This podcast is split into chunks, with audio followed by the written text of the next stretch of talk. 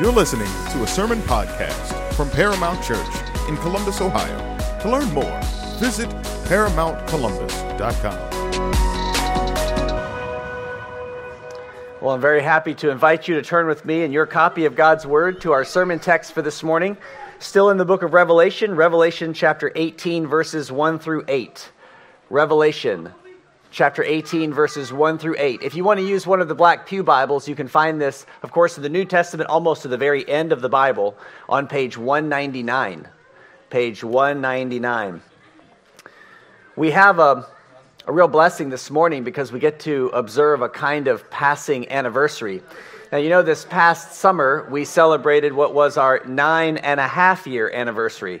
Because our church got its start in the winter months, it doesn't seem very uh, exciting or warm to celebrate our anniversary in the winter. So we decided to start having an anniversary in the summer.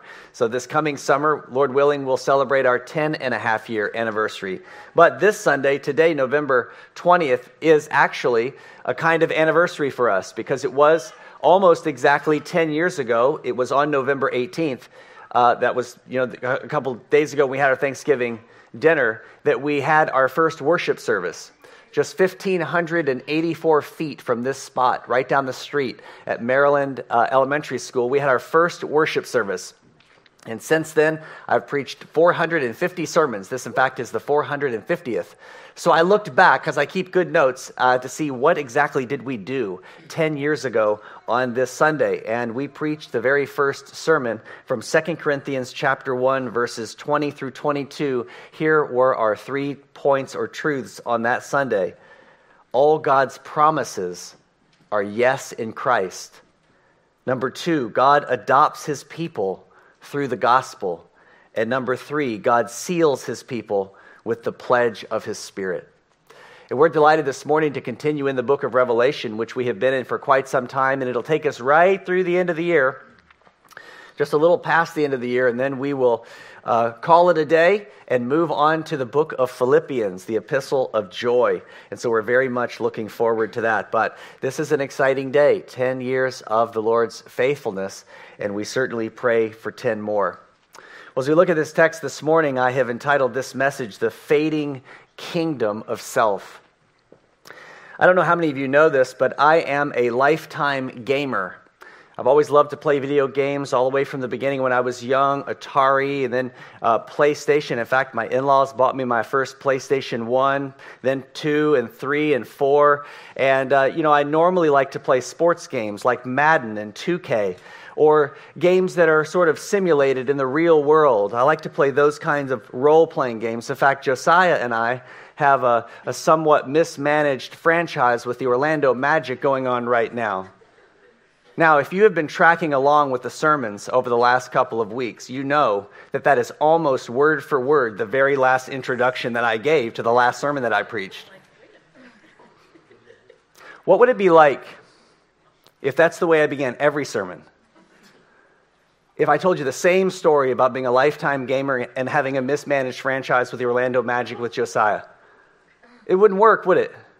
It wouldn't hold your attention it wouldn't benefit us very much. It wouldn't do much for us, would it?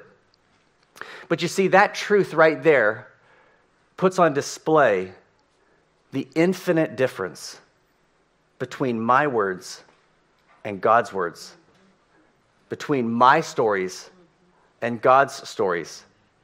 Because that repetition, week after week, day after day, morning after morning, moment after moment, is exactly what the Word of God does.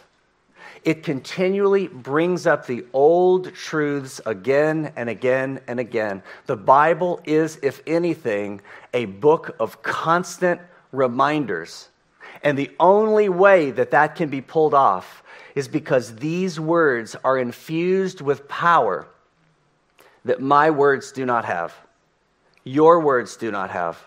Our words have no power to speak anything into existence in our lives or in the world or anyone else's life. Our words have no power to captivate a human heart, to convert a human heart, to change someone's mind, to uh, truly, in the, in the truest sense, encourage or, or embolden or convict or anything else of meaning. our words simply cannot compare to God's words. That is a main reason why, for the last 10 years, we have been doing everything that we can, though imperfectly, wildly imperfectly, to declare the words of God. Those that have been revealed to us in His Word, in the 66 books of the Bible, not our own words. And so we bring that truth yet again to this text because we hear another one of those repeated themes that runs all throughout the Bible. And it is the theme or the story of two kingdoms. There is a kingdom of God that is full of light and grace, and it in the, in the scriptures is constantly developing, it's constantly unfolding and emerging. And all the while, one of the key things that we have been watching in the book of Revelation is the forward looking vision or revelation of John of what will come. And the, the main truth there is that in, in a way like no other time, the kingdom of God is coming on the scene. And it's coming on the scene to drive out and to fade away another kingdom and that other kingdom is the little kingdom of self. These two kingdoms, the kingdom of God in all of his grace and beauty and, and mercy and power, and the kingdom of self, which says, I will rule, I will be in control, my words are paramount. They've always been at conflict. And here we have this theme reminded to us again given to us again so that we may think carefully about which kingdom we belong to, which kingdom we will serve, and which kingdom we really are looking forward to. The kingdom of God is coming into brighter view, and the little kingdom of self is fading away. As we've been reading through the book of Revelation, we have found that this book talks about that little kingdom of self in a number of different ways. One is by using the title Babylon, talking about the world system of ultimate unbelief that is at work in the world and has been since really since the beginning, since the fall of Adam and Eve, our first parents. It's the kingdom that has been working in our own hearts from the moment we were born and it's the kingdom that must be driven out by the grace of God and replaced by his true and lasting kingdom, his kingdom of heaven, his kingdom of the gospel. And so this morning, I want us to see from these verses in Revelation 18 three characteristics of the fading kingdom of self. Here they are. If you're taking notes, I'll tell you where we're going so that you can be prepared. First characteristic of the fading kingdom of self is that that kingdom is characterized by a pile of sins. Second, that kingdom is characterized by a penalty multiplied. And third, that little kingdom of self is characterized by a prideful state. Let's look first at the first three verses of this text as a kind of introduction to remind us of where we have been in the book of Revelation and pick up from here and to be reminded of where we are in human history in this vision looking forward into what God has planned for the world at a time in which this world system, Babylon, will ultimately fall and with it the little kingdom of self, once and for all. Of course, God has been pushing this little kingdom of self out of us as people since we came to know Him, but in the end, He will finally eradicate it. This is what we read beginning in verse 1 of Revelation 18.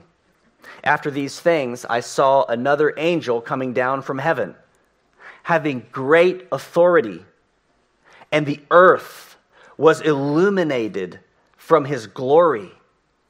And he cried out with a mighty voice, saying, Fallen, fallen is Babylon the Great.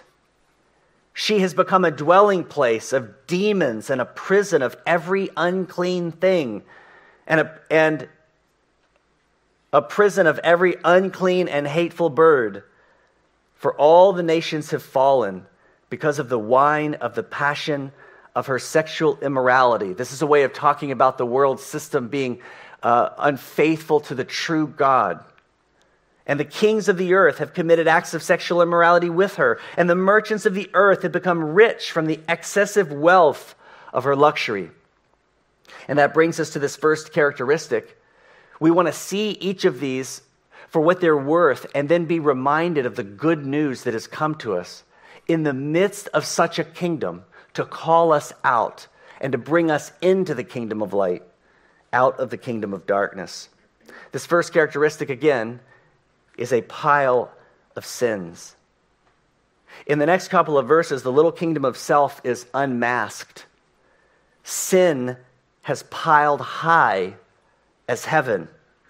Listen to what it says in verse 4. I heard another voice from heaven saying, Come out of her, my people, so that you will not participate in her sins and receive any of her plagues. Verse 5 For her sins have piled up as high as heaven, and God has remembered her offenses. Most of us probably know that the highest peak in the world is Mount Everest at 29,000 feet. It's actually named after George Everest, the former Surveyor General of India. But it has been known by other names and is to this day. The Tibetan name for Mount Everest is Chomolungma. It means Mother Goddess of the World. Because this is in Nepal, the Nepali name is Sagarmatha, meaning Goddess of the Sky. These kinds of names put on display exactly what people who are at the base of the mountain see. They see a peak that is reaching into the heavens. And when they see something like that, they're compelled to recognize it, they're compelled to name it. But there is an even greater peak in the world. And what's so interesting and telling about this peak and the nature of sin is that it almost goes completely unnoticed. It goes almost completely neglected, even by you, even by me. And it is the reality that infinitely higher than Mount Everest at 29,000 feet is a mountain that we cannot see with our eyes. It is the mountain or the pile of our sin.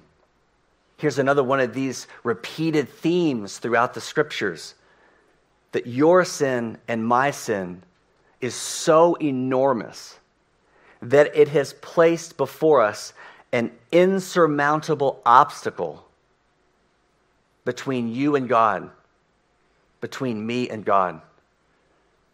Just go ahead and cap it at Mount Everest and think about your sin that way. It is, of course, much greater than that, but if we need a visual picture, think of it this way that is my sin. Over all of the days that I have lived, my sinful heart has produced sin after sin after sin, law breaking after law breaking after law breaking, transgression after transgression after transgression, and it has been piled high in front of me between me and God, an insurmountable debt of sin.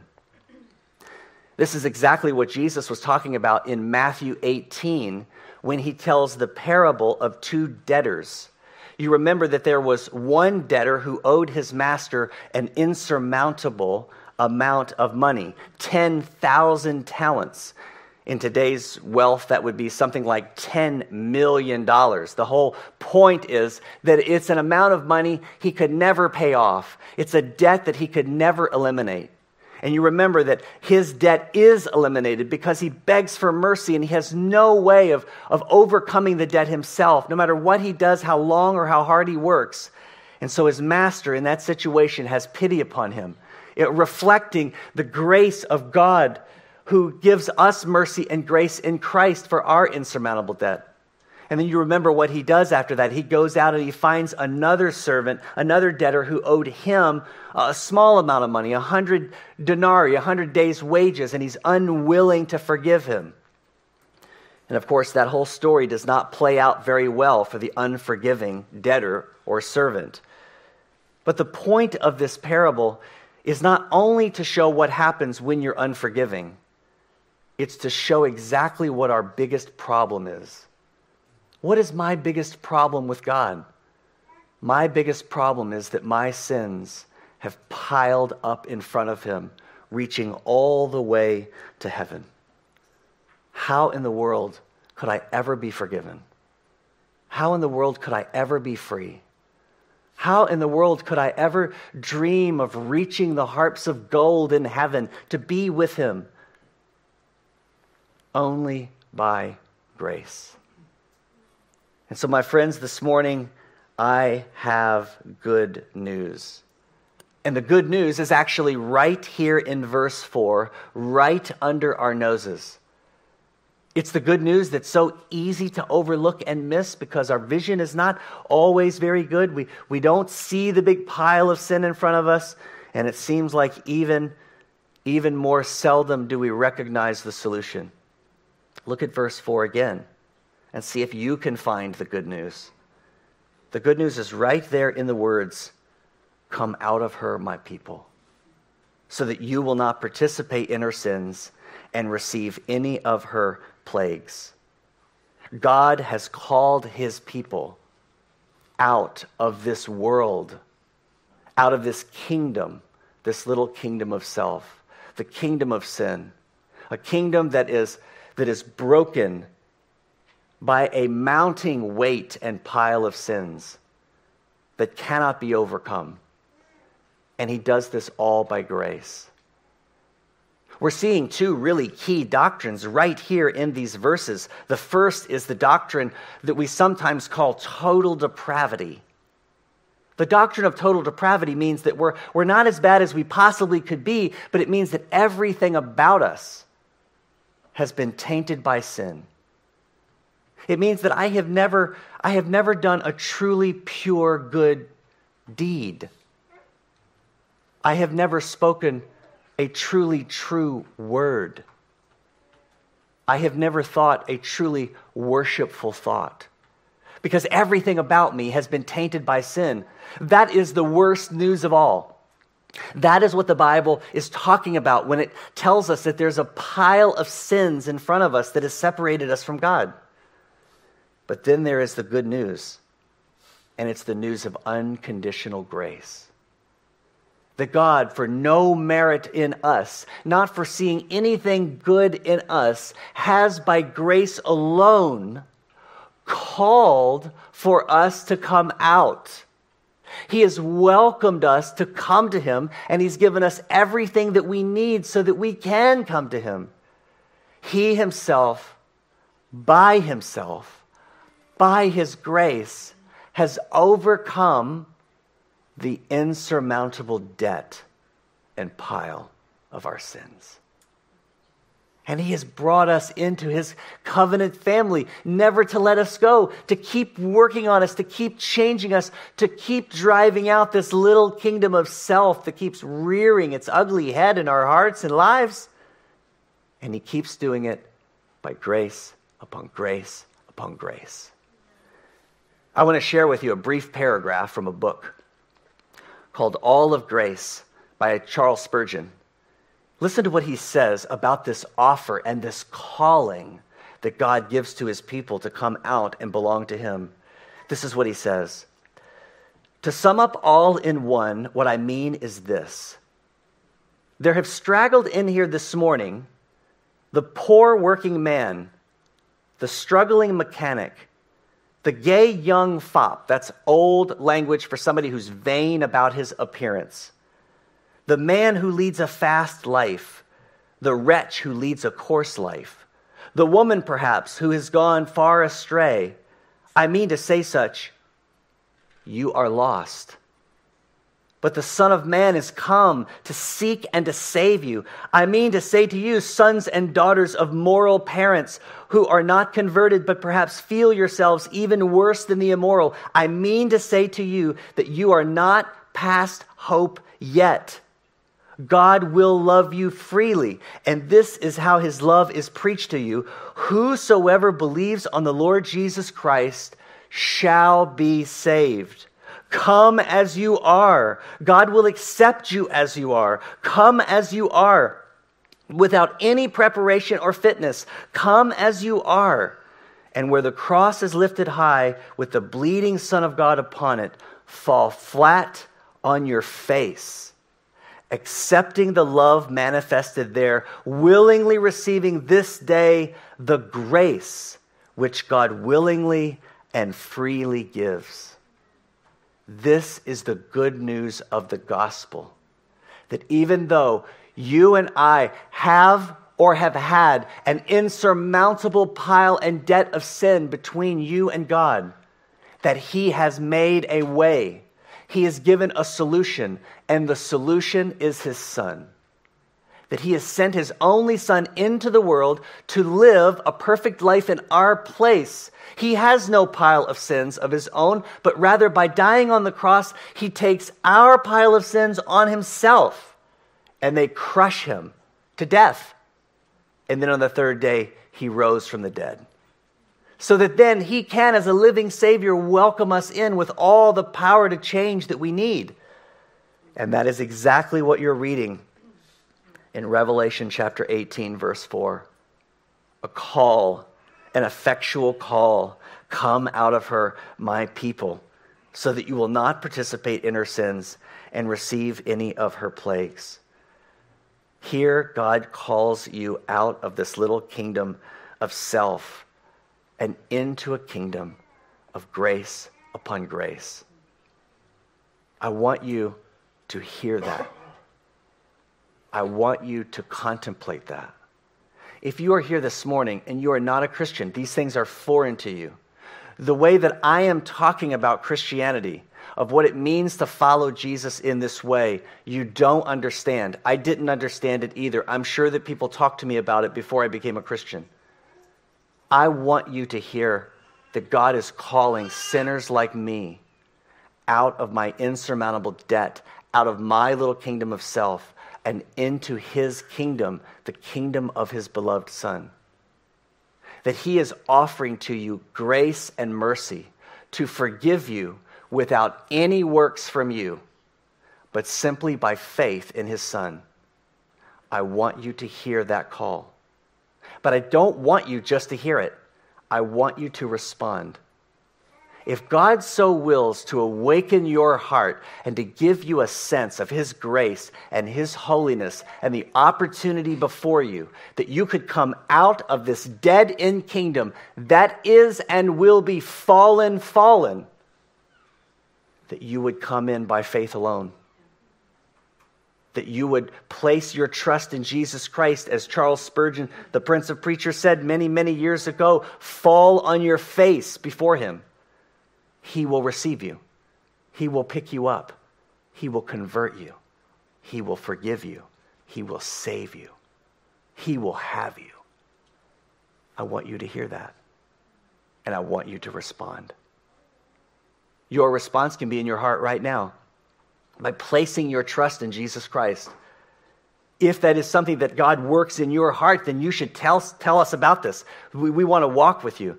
It could be that you're not ready for that, that that's not quite where you are yet. There are still questions to be answered. We want to answer those questions. And so we want to get together and talk about these things. Let's look at more of the Bible together because we believe that there is no better kingdom than the emerging kingdom of God. And there is no worse place to be than the little kingdom of self. It makes promises and never keeps them. But not with the Lord, because all of his promises are yes in Christ. But you know, to really get the good news of grace, you need the bad news of judgment. And God has remembered the offenses of Babylon, and therefore Babylon, this little kingdom of self, faces an ultimate penalty. And that's the second characteristic of this fading kingdom of self is not only that there is a pile of sins, but there is a penalty multiplied. Hear this and hear this good. Did you catch the exceedingly bad news in verse 5? You see, that's the weird thing about us. We are so hard of hearing and we are so dull of seeing that we not only don't see the good news, we don't even really see the bad news. But there it is right under our noses at the end of verse 5. What is the worst news of all?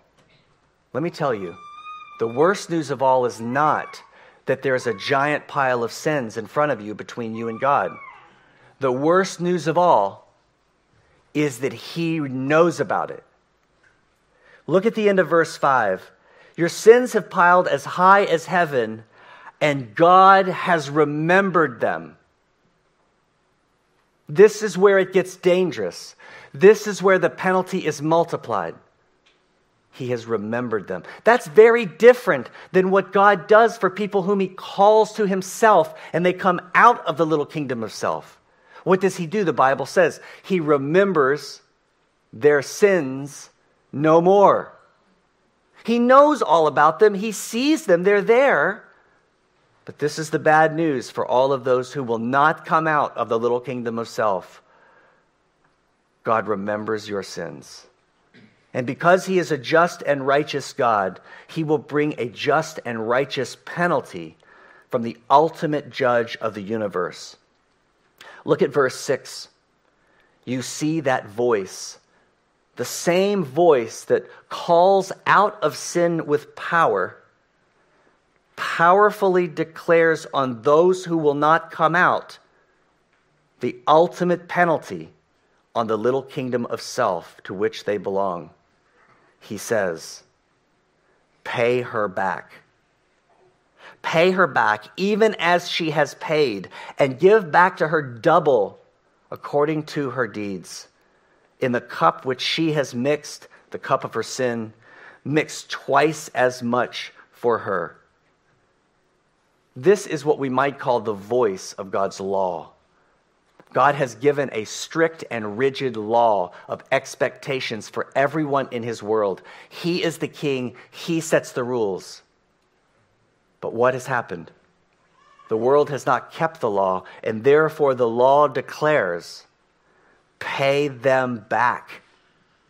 The her here is Babylon. It's this little kingdom of self. It's that ultimate kingdom of unbelief that is populated by anyone who will not come to Jesus Christ as the solution to their sin, as the Savior of the world, as the satisfier of every human heart. Pay her back. But note this He doesn't just say pay her back you get a sense of how serious God is about sin, how serious He is about His glory, because He says, pay her back double. This is a way that the Bible often talks about God's comprehensive judgment on both deeds and the hearts that are captivated by sin. Double both dynamics.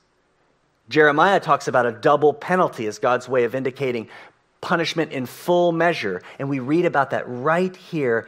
Give back to her double according to her deeds.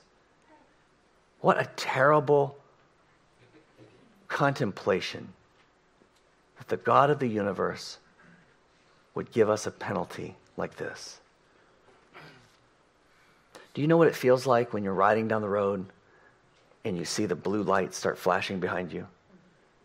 I don't know if it matters who you are or where you are, your heart just sinks. Mine does. I'm a very nominal volunteer police chaplain, and even my heart sinks. I become instantly afraid. The law starts to condemn me for whatever I've done. I'm searching for what I've done. Why? Because I know that there is a penalty coming for my wrongdoing. The authorities have found me. They are bound to give me what I deserve. Anyone with a conscience feels the dread of what we're due for our law breaking. And here it is reminded to us again that there is no exception when considering the penalty of our sin. The weight of our sin, the condemning voice of the law, wears on us. It continually says to you, You have done wrong. You cannot save yourself. It offers you no grace whatsoever. It offers you no mercy. It only offers you penalty. But I have good news. The good news is that for those who have come out of the little kingdom of self, that penalty has been paid that enormous pile of sins that had earned us a double penalty for all of our deeds in heart and in, in life has been paid. You heard this earlier from Isaiah 53. You get a glimpse of the gospel in the Old Testament. It talks about Jesus and what Jesus did for sinners like me who deserve a penalty like this. It says, He was pierced for our offenses. He was pierced for my offenses. He was crushed for my wrongdoings. The punishment for my well being was laid upon him, and by his wounds I am healed.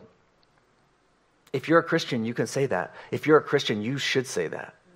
You should say that every day. You should rejoice over that every day. Look at what he has done. Because verse 6 all of us, like sheep, have gone astray. Each of us has turned to his own way, but the Lord, Yahweh, the King of the universe, has caused the wrongdoing of us all to fall on him. Of who?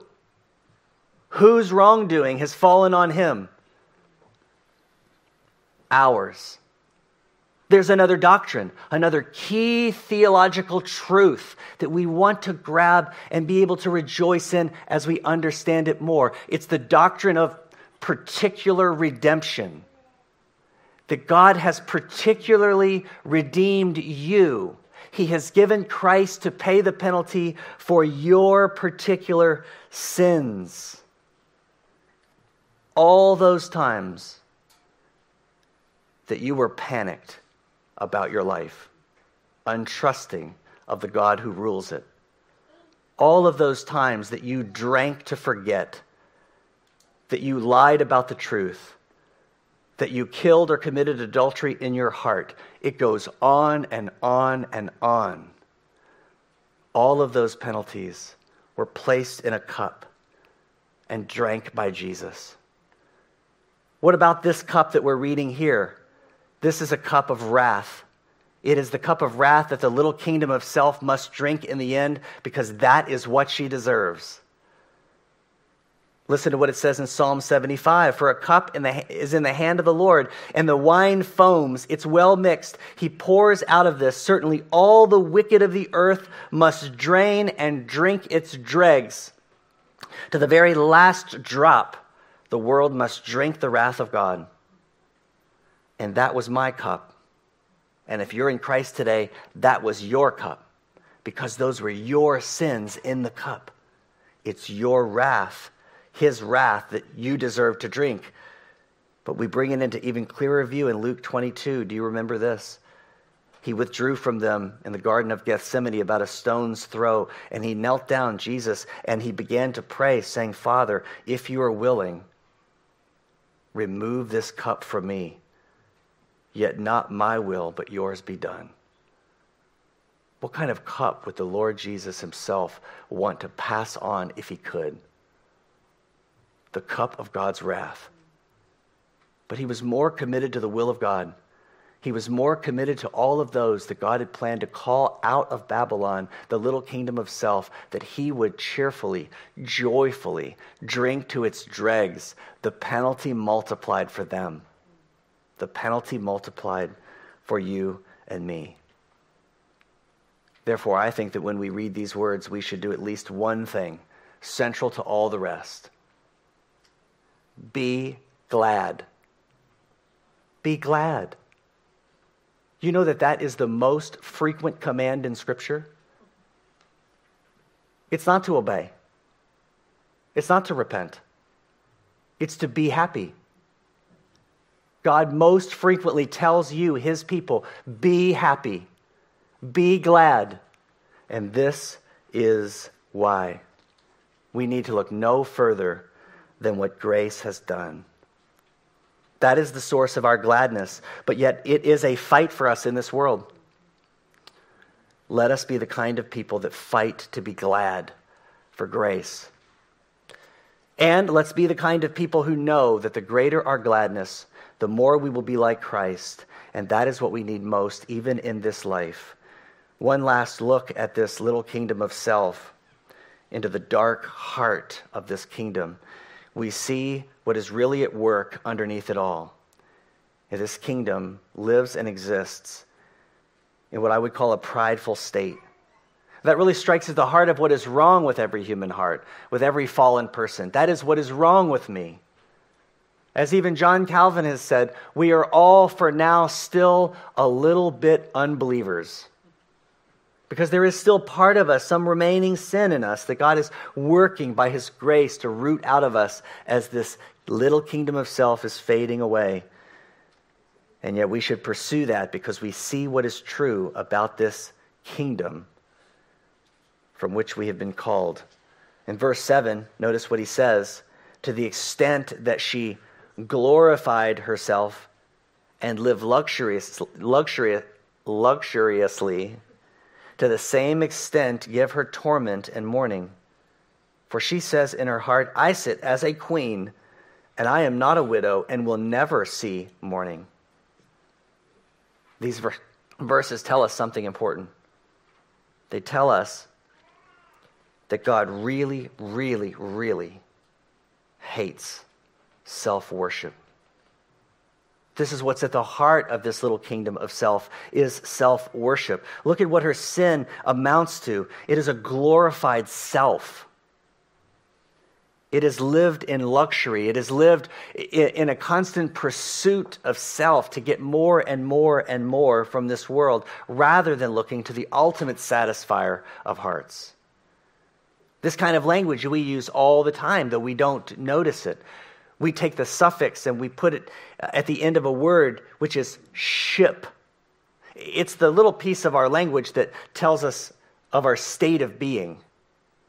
We say that we have a friendship, that we're in the state of being friends, or someone gets a scholarship, is in the state of being a scholar, or citizenship is in the state of being a citizen. That's where this word worship comes from. It's, it's the word worthship. And the whole point to the, to the fading kingdom of self is that it's in a state of self worth, a state of self worship. This is at the heart of all sin. The little kingdom of self is a kingdom of self worship.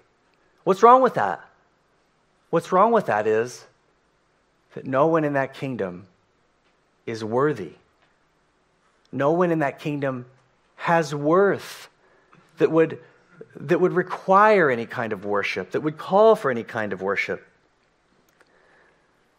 Notice the pride of this heart at the center of this kingdom. I sit as a queen, and I'm not a widow, and will never see mourning. Ultimate pride before the God of the universe, and a pile of sin with penalties multiplied being doled out just before her to say, I will never mourn. That's why he says, For this reason, in one day her plagues will come plague and mourning and famine, and she will be burned up with fire. This is the coming day of ultimate judgment.